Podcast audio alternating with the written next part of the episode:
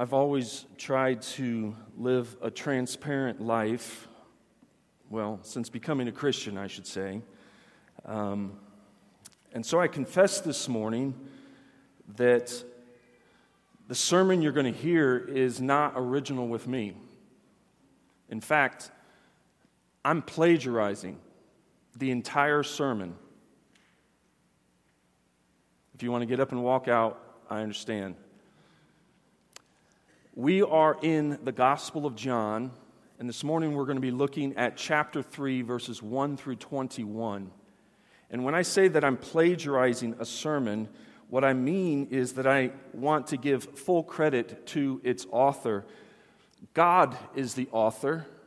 In fact, Jesus preached this sermon tailor made for one man, applicable to all men. And in John chapter 3, verses 1 through 15, we see and we read Jesus' sermon to a man named Nicodemus. And what follows in verses 16 through 21 is the writer of the Gospel of John, the apostle, his theological reflections on this text, this sermon. So he thinks practically, he makes observations of what Jesus is saying. So, really, in a nutshell, all these verses, these 21 verses in John chapter 3, are a sermon and application. And so, this is perhaps one of, outside of when we get to uh, John 17, this is one of the most uh, awesome passages and also humbling passages to preach. If anybody has ever been at a sporting event with the, the name NFL, you've either watched it on TV or you've been at a real game, you've probably no doubt seen John 3:16 in one end zone or another. Probably the most widely known verse in all of scripture outside of judge not lest ye be judged, right? And so this morning we're, we're going to take a a fresh look at what may be a familiar passage. But again, I hope that you will hear it as a message from Jesus to all people. It's in two parts, as I've already made clear. The first part is the actual sermon of Jesus, verses 1 through 15, and it's a simple point that he's trying to make, and I'm not going to add to it. It's you must be born again to see the kingdom of God. To put that in reverse order, to see the kingdom of God, you must be born again. That's Jesus' whole point in the first 15 verses. And then we see in verses 16 through 21 is John gives an explanation. Well, why is this good news rejected by so many? And how is it that some actually believe it?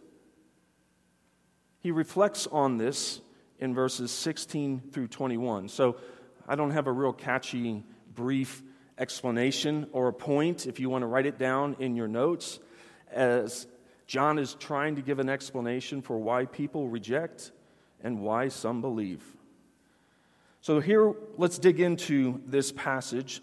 Um, you'll find it if you don't have a copy of the scriptures, the blue Bibles in the chair around you. Um, they are there for your taking, your benefit, a gift from South Canyon to you. Uh, we're on page 887 and 888 this morning. And if you want to follow along, it will help you understand as we work through this text this morning. Please follow along as I read from God's Word. Now, there was a man of the Pharisees named Nicodemus, a ruler of the Jews. This man came to Jesus by night and said to him, Rabbi, we know that you are a teacher come from God, for no one can do these signs that you do unless God is with him. Jesus answered him, Truly, truly, I say to you, unless one is born again, he cannot see the kingdom of God. Did you notice that? This is the point of the sermon. Unless one is born again, he cannot see the kingdom of God. Nicodemus said to him, how can a man be born when he is old? Can he enter a second time into his mother's womb and be born? And Jesus answered, Truly, truly, I say to you, unless one is born of water and the Spirit, he cannot enter the kingdom of God. That which is born of the flesh is flesh, and that which is born of the Spirit is spirit. Do not marvel that I say to you, You must be born again. The wind blows where it wishes, and you hear its sound, but you do not see when it come, where it comes from or where it goes so it is with everyone who is born of the Spirit. Nicodemus said to him, How can these things be? And Jesus answered him, Are you the teacher of Israel, and yet you do not understand these things? Truly, truly, I say to you, we speak of what we know and bear witness to what we have seen, but you do not receive our testimony. If I have told you earthly things and you do not believe, how can you believe if I tell you heavenly things? No one has ascended into heaven except he who descended from heaven, the Son of Man. And as Moses lifted up the serpent in the wilderness, so must the Son of Man be lifted up, that whoever believes in him may have eternal life. Let's pause there for a moment and let's work through Jesus' sermon. So there's some terms that we need to address here in verse 1. Uh, a man named uh, of the Pharisees named Nicodemus. Now, the Pharisees were the Bible expositors of their day. Some might even say they were good Baptists. They were very, very concerned about taking the scripture and making sure the people of Israel understood how the scripture applied to every aspect of their life. I mean, it would get so granular, literally granular, that they would encourage people to tithe of their mint and cumin. And there was this herbs that you would have. Can you imagine that? Here's how much you need to separate out and give to the support of the temple and the priests. Here's how much you can keep for yourself. This is going to be an offering to the Lord. They, they gave a lot of moral instruction and a lot of practical instruction. And in a lot of ways, what they did for the people of Israel was a good, good thing. They connected God's word to life with the hope that God's people would follow it with their whole heart.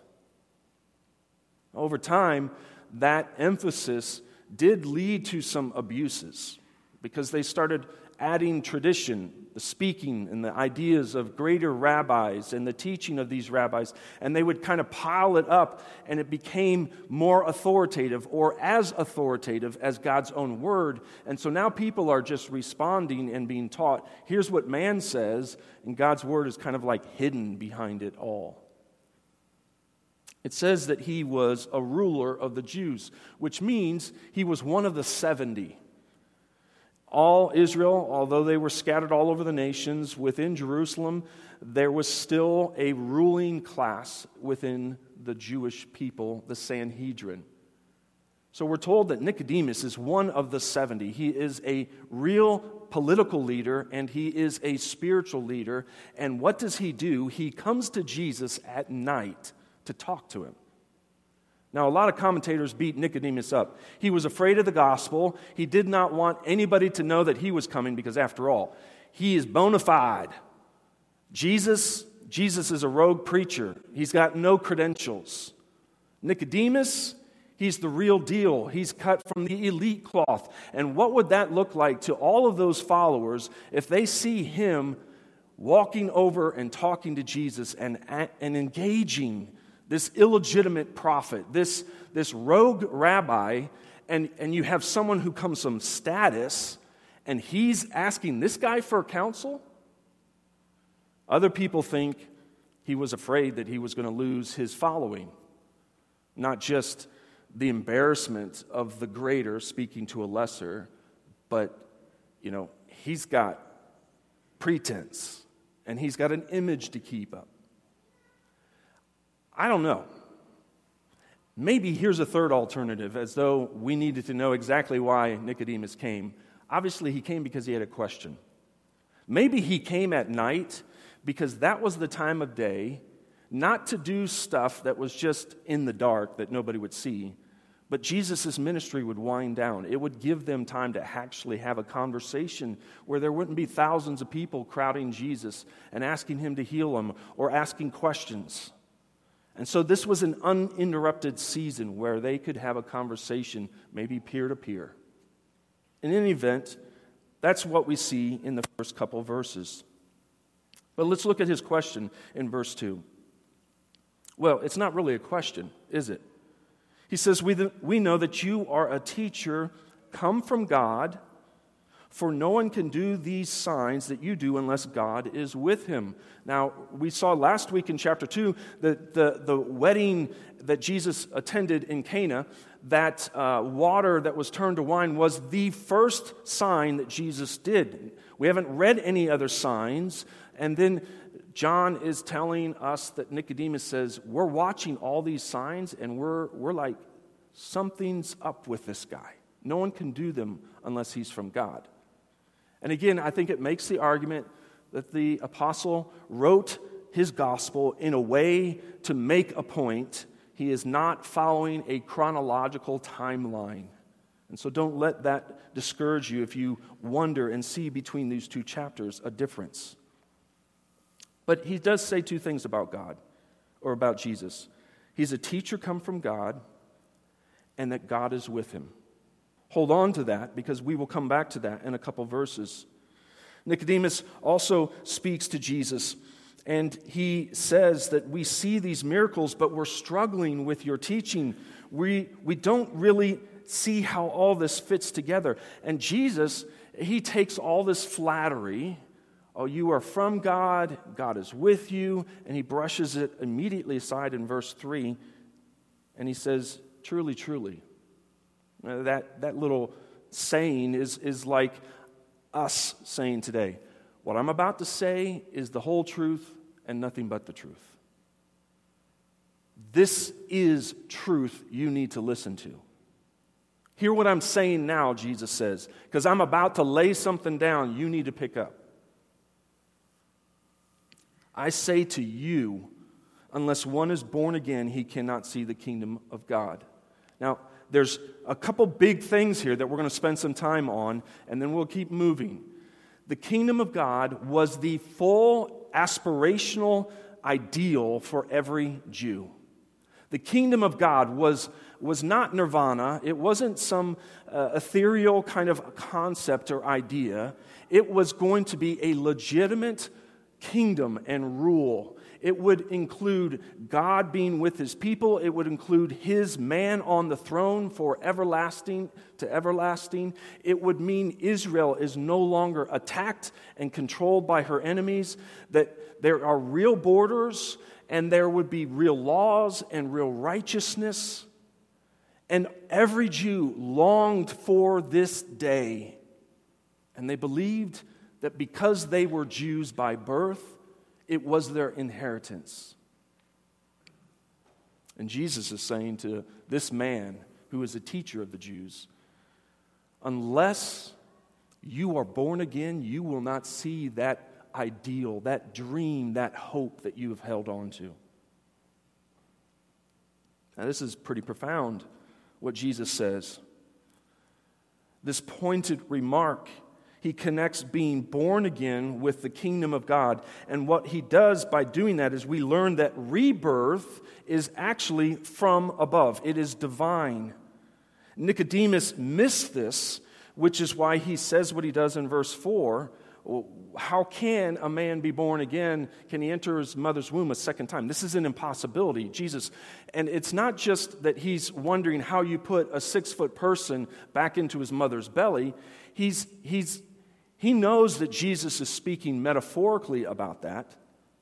But what Nicodemus is struggling with is this Jewish teaching and Jewish idea was that you and your life, as, every day as you live, you are growing, you are maturing, and you ought to be achieving more and more for the kingdom.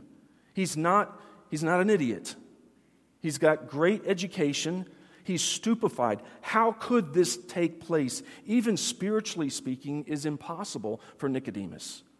You see, the Pharisees were convinced that by observing the law and the traditions of the elders, it would, that was the only path to salvation. And this is a man who'd spent his entire life doing this. And Jesus addressed this head on by stating that unless you are born again, you will not see God's salvation. Further, rabbinical teaching believed that you are the sum of all your previous days, which means you have learned from your experiences. They have made you who you are. And that is true. And now Jesus is saying your past isn't who you are. Your past is not going to help you get into heaven. Your past, in fact, doesn't matter at all. It doesn't increase your standing before God. Everyone must be born again, everyone must start new. Now, if you're here this morning and your past, like mine, is checkered with all kinds of regret, all kinds of guilt, all kinds of sin, let me just tell you this is a word of life. What Jesus is saying is that you can be saved and not saved from all of your troubles. You owe $100,000 in credit card debt, and then you get Jesus and all that debt's erased. I'm not talking about that. There are consequences in this world we all have to deal with. There is a payday to sin. But I'm saying there is a salvation that Jesus promises that when you and I stand before the Father and give an account, that Christ's blood will be poured out upon us we will be washed and made new. And that is something you cannot buy at the corner drugstore. You cannot get this in a backstreet alley. You cannot work your way to this point. Each and every one of us must enter into that humbling experience of a spiritual rebirth. So, as we move on to verse 5, Jesus affirms yet again with the truly, truly. What I'm telling you is the absolute truth, Nicodemus. I'm going to expand on what I said in verse 3 just briefly. Rebirth comes of water and spirit. Now, water, I think, likely symbolizes the baptizer, John's call for repentance. An outward sign within the Jewish religion and culture was you wash yourself with water as a sign of, I'm going to leave this old way behind and I'm going to go a new direction. And John had been calling the people of God to that. It was a sign of their repentance. You come back tonight, and you'll get to hear Jordan Muth speak from Ezekiel 36, verses 25 through 27 on the water. And he can answer all the hard questions, okay? It's interesting that Jesus talks about water here in verse 5 and the Spirit, but then as he moves forward, he only talks about the Spirit. Jordan can explain all that. I'm sure he's got it all figured out. Come back tonight, 5 o'clock. But hear, hear these words from Ezekiel 36 I will sprinkle clean water on you, and you shall be clean from all your uncleanness. And from all your idols I will cleanse you, and I will give you a new heart and a new spirit I will put within you. And I will remove the heart of stone from your flesh and give you a heart of flesh. And I will put my spirit within you and cause you to walk in my statutes and be careful to obey my rules. And you shall dwell in the land that I gave your fathers, and you shall be my people, and I will be your God. Man, if you have been running from God, let me just tell you, there is no sweeter words than to hear God say, Come to me, all who are weary and heavy laden, and I will give you rest. Rest for your souls. There is a sweetness in our Savior. He will not exploit your weakness, He will wash you he will cleanse you. And if you have struggled with going back on your, your commitments, your, your yearly vows that you make, I'm going to do this and I'm going to set these goals for myself, and you fail like we all do, and you are discouraged by that, then hear from Jesus. He will put within you not only a new heart to want to do the right things, but his own spirit, which empowers you to do those things. You don't have to go to the New Testament to hear this. Did you hear where I said this is an Ezekiel, an Old Testament prophet? So the idea that the Old Testament God's just this angry, grumpy old dude, and then the Jesus is the pacifier, and he makes everything smooths out all of his father's rough edges. This is the heart of God for his people. Well, we need to keep going. Jesus challenged Nicodemus to forsake all he had been taught and all that he had taught and to embrace what Jesus was teaching. Some of the hardest people to reach are those who think that they have arrived. I mean, we all have our blind spots, right? Teachers aren't always good students. Parents aren't always good listeners. You know, we're used to dispensing wisdom. We're used to giving out commands, instructions. And then we have to submit ourselves to someone who is wiser, more knowledgeable. Jesus is saying, Nico, Nico, listen to me. Everything you've heard, everything you've been taught, I want you to know it all points to me. And I want you to listen to what I am telling you. Verse 5 Unless one is born of water and the Spirit, he cannot enter the kingdom of God. That Spirit comes from above. That, he says in verse 6, which is born of the flesh is flesh. Human effort is of no value in this effort to obtain the kingdom of heaven. What you need is to be born of the Spirit, to experience the Spirit. We believe we can make ourselves like God. Our, our the innate blind spot of all humanity is that we can achieve things in our own strength, that we can clean ourselves up, that we can accomplish things on our own. Whether we believe there's a God or not, that this life is something that we've just got to learn to manage and massage, and then we can control it and we can get the outcome that we desire. And Jesus is telling this ruler, this teacher of teachers, no, you can't. Any and all who enter must be made new by God's Spirit. A divine event must take place in your life. I've tripped in a lot of holes mowing grass, and you know the grass is tall, and you don't realize there's like this ankle buster in your yard. There is no one who falls into the, the new life. There are no accidental conversions. None of us are ever saved not knowing that we were saved. There is a cataclysmic, life altering change that takes place. Now, granted, some of us have been converted when we were young, and our knowledge of sin, it does feel like we've just grown up knowing God, and we have a sweet communion with Him, and we walk with Him. But don't mistake that for what I'm saying. True conversion is a transfer of a heart of stone for a heart of flesh. The weakness of our human will to the divine empowerment of a spirit filled person. True conversion means that you and I have new ambitions and new desires. And even when our old nature fights against it, it can't win, not for long anyway, because the greater is He who is in us than He that is in the world. This is what true conversion is. And so, this is a real check for us because this is the greatest fear of any elder in every church. That people who come in and out week after week who believe they inherited the gospel. You grew up at South Canyon. This church will be celebrating its 70th anniversary, I think, in this October. Some of us have been here for decades. And so the real, the real struggle is well, I grew up here. I went to all the Sunday school, I did youth camp, I did this and that, and I'm just a Christian by proxy. And so we want to challenge every one of us to examine ourselves. Have we truly repented? Do we understand what repentance really means?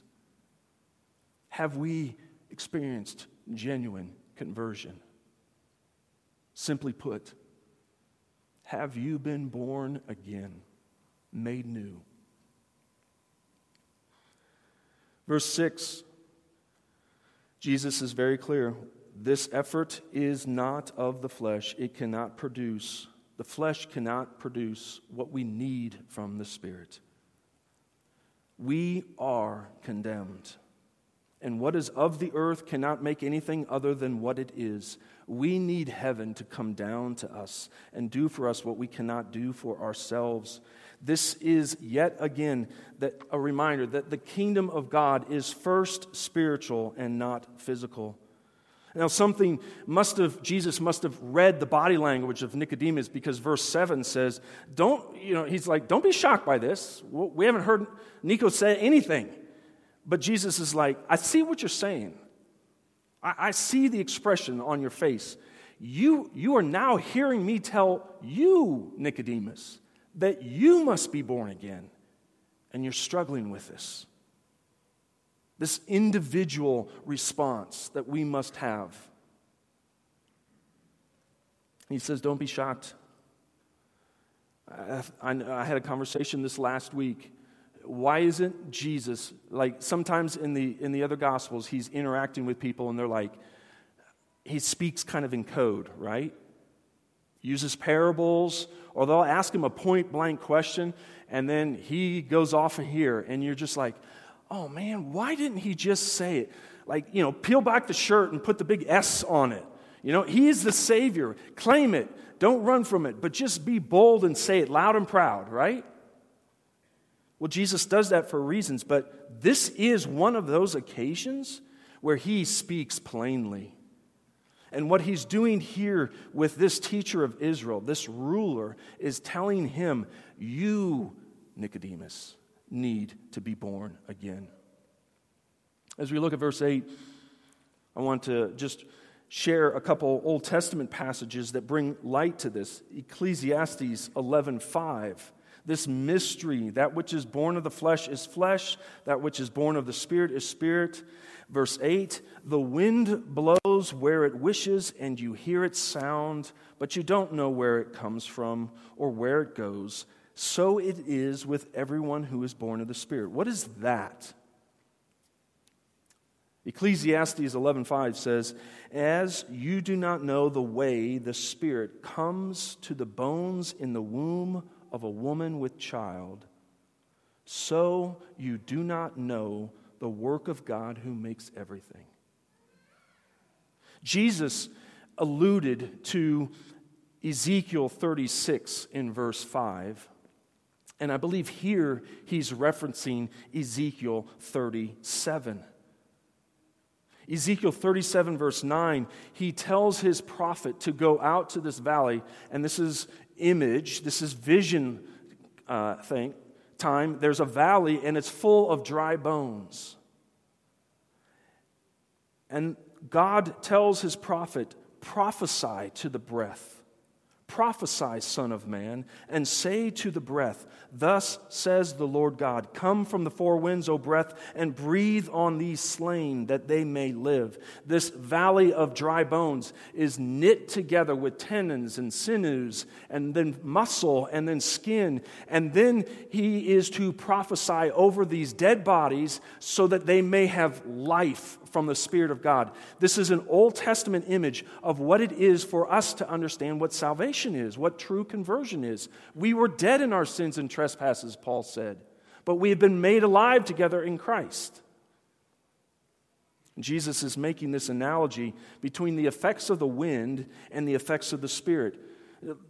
In days before meteorology, you didn't know it was coming from the north or we were getting all the smoke from Canada. You just wondered what was going on, right? There was no ability or understanding on how to control the wind.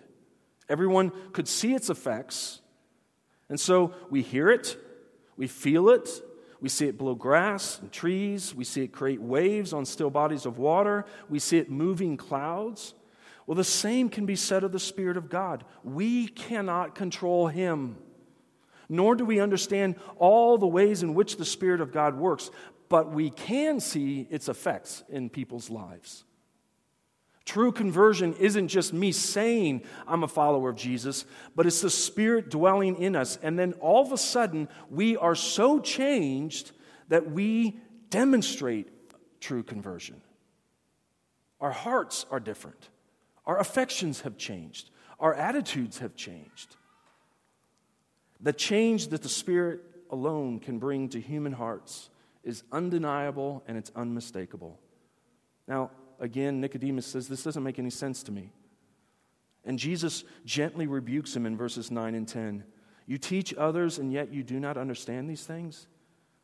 Why, why don't you understand that no one is able to come to God by their own strength, by their own righteousness? Again, we see just how pers- pervasive this idea of a self righteous way of living is an independence of God.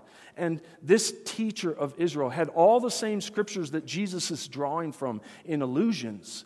And yet he didn't put two and two together. He was convinced that he could earn his way to heaven. And Jesus is gently but clearly and pointedly pointing him to the fact you cannot see the kingdom of God. You cannot enter the kingdom of God. You cannot live in it, participate in it, enjoy its blessings and its benefits. You will not be a citizen unless you are born again.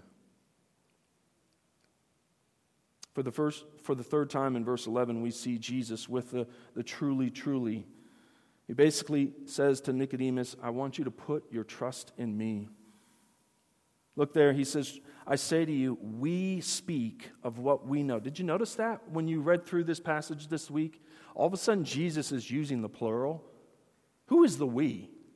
Has he got a mouse in his pocket, a parrot on his shoulder? Who is the we? Well, he says this I say to you, we speak of what we know and bear witness to what we have seen, but you do not receive our testimony.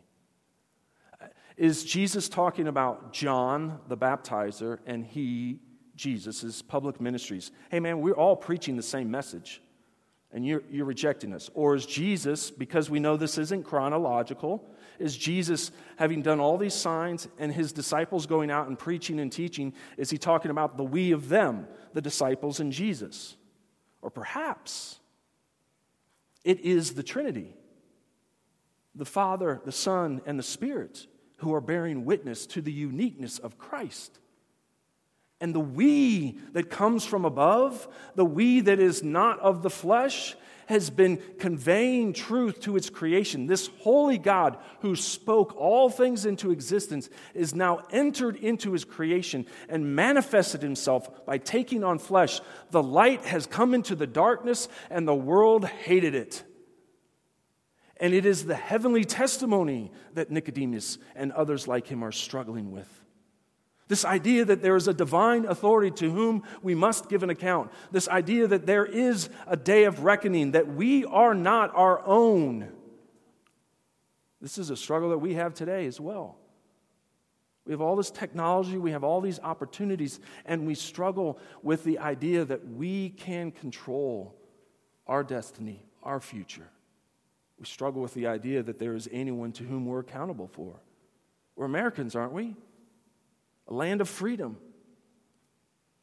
we've got even in some of our state logos, don't tread on me. We don't take anything from anybody. And yet, we're being told that there will be a day. Jesus says to him in verse 12, If I have told you earthly things and you do not believe me, how can you believe if I tell you heavenly things? Here it is, verse 13 No one has ascended into heaven except he who descended from heaven, the Son of Man. So Jesus is telling him his testimony must be believed.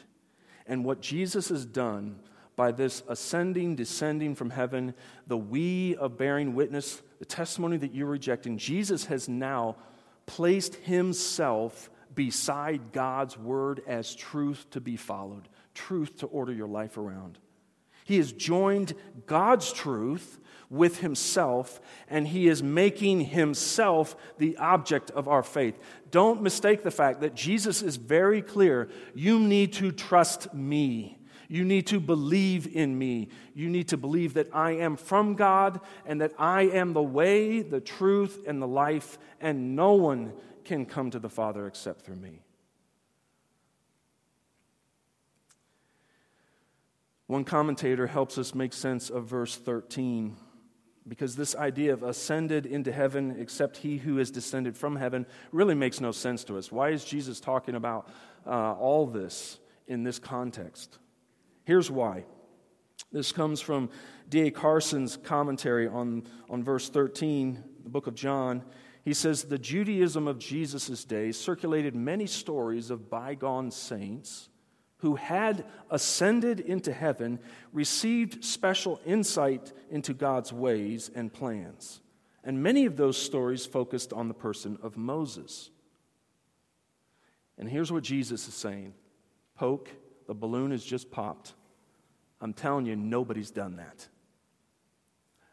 I know your stories. Whether they're they're to make us feel good or whether they are to give us a carrot to keep ch- chasing this idea that we can somehow clean ourselves enough up that God will say, Come in, you're welcome here. I want you to know that no one has ever ascended to heaven in such a way as to be able to return and talk about those heavenly things. Only in heaven can true wisdom be found. And Nicodemus, hey, Nicodemus, you need to adopt the attitude of what we read of the Agar, the son, not Hagar, the comic guy, but Agar, the son of Jacob. This is Proverbs chapter 30 in verse 3. I have not learned wisdom, this man said nor have I knowledge of the Holy One. He goes on to say, Who has ascended to heaven and come down? Nobody has. Who has gathered the wind in his fists? Who has wrapped up the waters in a garment? Who has established all the ends of the earth? What is his name and what is his son's name? You see, Nicodemus I think Jesus is pulling on a thread that Nicodemus didn't know he made this comment. You go back to verse 2. Remember, I said Nicodemus said two things about Jesus? It's going to come into play. Here's where I think it is. Look at verse 2. He said, Jesus came from God and that God is with him. And Jesus takes what may have been a slip of the tongue from Nicodemus and he applies it further than Nicodemus ever even thought. Jesus has declared himself to be from God and he has declared him to be himself to be the Son of Man. And from Daniel chapter 7 and verse 13, if you have those blue Bibles, it's on page 745.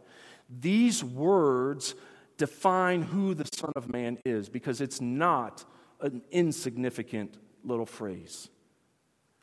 The prophet Daniel says, I saw in the night visions, and behold, with the clouds of heaven there came one like a son of man. And notice, follow along, is what this is what the Son of Man does. He comes to the Ancient of Days, no mistake about who that is. It is God.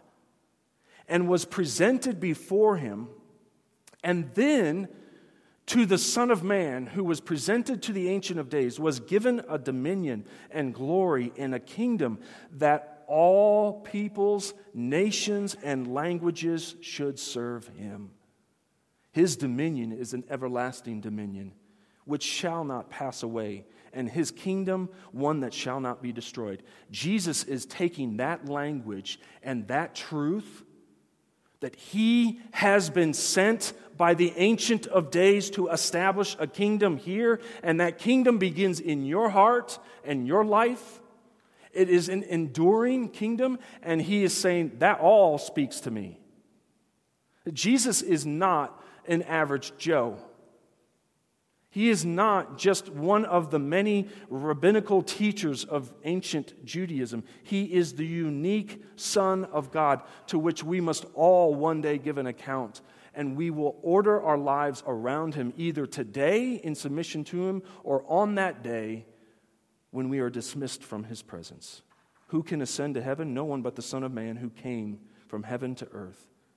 And then Jesus, he quotes from Numbers chapter 21 look at verse 14 and 15 he begins this uses this image as moses lifted up the serpent in the wilderness so must the son of man be lifted up and that whoever believes in him may have eternal life. This goes back to Numbers 21. Uh, that is on page 129 in those blue Bibles, in case you needed to look that up or write it down for later and stick it in that blue Bible and carry it home with you. Numbers 21 is this story where a sinful people accused God of doing an injustice to them. God's divine judgment came upon these sinners in the form of fiery serpents who were in the camp biting people and they were dying. The people then see what is happening and they respond with this plea for mercy and a confession of sin. We have done wronged. Moses, pray for us, plead with God to rescue us lest we perish. And so God responds to the cry of confession, the cry of repentance, and the plea of mercy. And he tells Moses to fashion a bronze serpent that looks like those serpents that had been sneaking into tents and biting people. And he says, Put it up on a staff and tell people, here's what God said. You look at this, if you've been bitten, you look at this and you will not die. You see the image that Jesus is using? The Son of Man is going to be lifted up on a cross. We've got three of them there. He's going to be hung on that cross. And if you look at him and you confess your sin, he is faithful and just to forgive you and to cleanse you from all unrighteousness. Eternal life is the promise through Christ. Let's jump to our conclusion. John 3:16, right? For God so loved the world that he gave his only son that whoever believes in him should not perish but have eternal life. For God did not send his Son into the world to condemn the world, but in order that the world might be saved through him. Whoever believes in him is not condemned, but whoever does not believe is condemned already because he has not believed in the name of the only Son of God. And this is the judgment. The light has come into the world, and people loved the darkness rather than the light because their works were evil. For everyone who does wicked things hates the light and does not come to the light, lest his works should be exposed. But whoever does what is true comes to the light, so that it may be clearly seen that his works have been carried out in God. God has worked in such a way in sharing his sermon with Nicodemus that John wants to reflect on this. And so, briefly, and I mean briefly, I promise. Here's some practical and theological things for us to wrestle with in these verses. Why did God send Jesus into the world? What was, what was God's motivation? What inspired him to do this? What prompted him to do it? Was it that people were crying out, like in Numbers 21, forgive us for our sins? We need a Savior? No. God sent people into the world because he loves sinners. That's what we see in verse 16. Love is the nature of God. It prompted his intervention to rescue us. And why is Jesus here? And what is the nature of his first coming? In verse 17, it is not to bring judgment because we are already under judgment in verse 18. Our Creator, the one who made us, is also our judge. And everyone is already sinned enough to get a death sentence. This is a hard, hard word to share.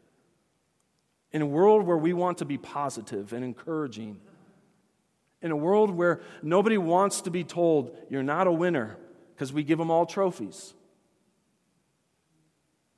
The hard reality is that each and every one of us have sinned against God and we are already under condemnation. I mean, just think practically how has sin worked for you? I mean, what good has it really resulted in? Oh, you can get ahead temporarily, you can enjoy it for a season, but there's always a payday someday. It always comes around like a serpent to bite you, like a scorpion to sting you. There's always a toll that has to be paid. And it never turns out good. Relationships are destroyed, careers are lost, Livelihoods are lost. Money is lost. Stuff is broken. Your body is broken. Addictions are formed. Sin is its own condemnation in this life, but there is an even greater condemnation in the life to come. Our worst day here, in fact, a lifetime of bad days here, will pale in comparison to eternity apart from God. And this is the sobering reality. Jesus didn't come. He didn't come to point out sin and say, here's how all of you are bums, and to tell us that we're all under judgment, because we know in our own souls that this world is not right. It is not ordered right. Injustice prevails, justice is trampled in the streets. Wrong, wrong prevails while right fails. There is might that abuses there's no idea or there's no argument to say that we are not under condemnation. And Jesus says, No, no, no, no. This is, this is, I came to give life and life more abundantly. I came to call people to this life who is myself. You look at verse 19 and we learn about the human heart. Verse 19 is really, really hard. Because when you hear the fact that there is hope and it's in Jesus, why not run to that? Why don't all people become Christians? Here's the judgment the light has come into the world, and people loved the darkness rather than the light because their works were evil. Everyone who does wicked things hates the light and does not come to the light, lest his works should be exposed. What do we learn about the human condition? It's this we love our sin more than the Savior. Isaiah 30, verse 9 says, There are rebellious people. They are lying children, children who are unwilling to hear the instruction of the Lord, who says, they say to their seers, their prophets, Don't see and don't prophesy to us what is right. Speak to us smooth things. Prophesy illusions. Leave God's way. Turn aside from the path. Let's no more hear about this Holy One of Israel. This was the ancient people of God. Jeremiah 5 says, oh, An appalling and horrible thing has happened in the land. The prophets prophesy falsely, and the priests rule at their direction. My people love to have it this way. Maybe that describes your nature. I want to resist what's right, I want to fight and pull back from it. And then we are told here's the reason why they reject the light. Not only do they love their sin, they don't want it to be exposed for what it is, but they actually hate the light. This is why Christians around this world are suffering for the name of Jesus because the light is hated.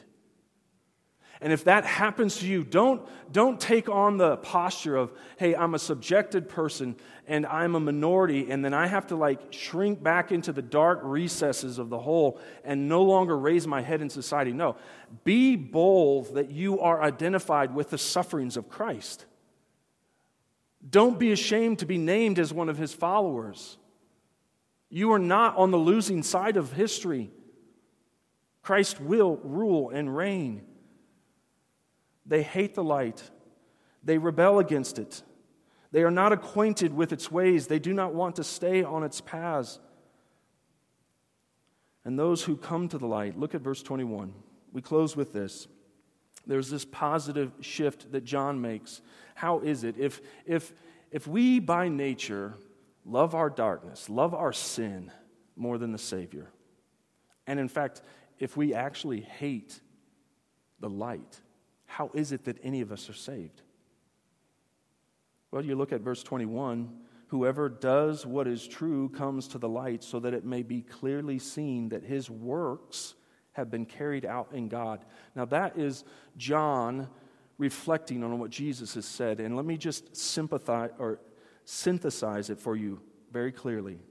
He is not speaking of a merit based salvation. It's not those that do right get righteousness. He's saying that those who come to the light, those who place their faith in Christ, those who believe he is the Son of Man, sent from God's own presence to give salvation to those who are under a judgment sentence, then God has promised that they will do works because they've been filled with the Spirit and God will get the glory, so that it may be clearly seen that our works have been carried out in God. He is the one who helps us, He is the one who enables us. He is the one who is calling us to come to the light. The psalmist says in Psalm 139 Search me, O God, and know my heart. Try me and know my thoughts. And see if there be any grievous way in me, and lead me in the way everlasting. Your posture, your response to Jesus, his sermon, John's reflections. We must be born again it is not something we can do in our own strength. We need the Spirit to change our hearts. And that means a war within our own flesh. Are we willing to lay down ourselves for Christ? Is He calling us to come into the light, to embrace Him, to truly be born again?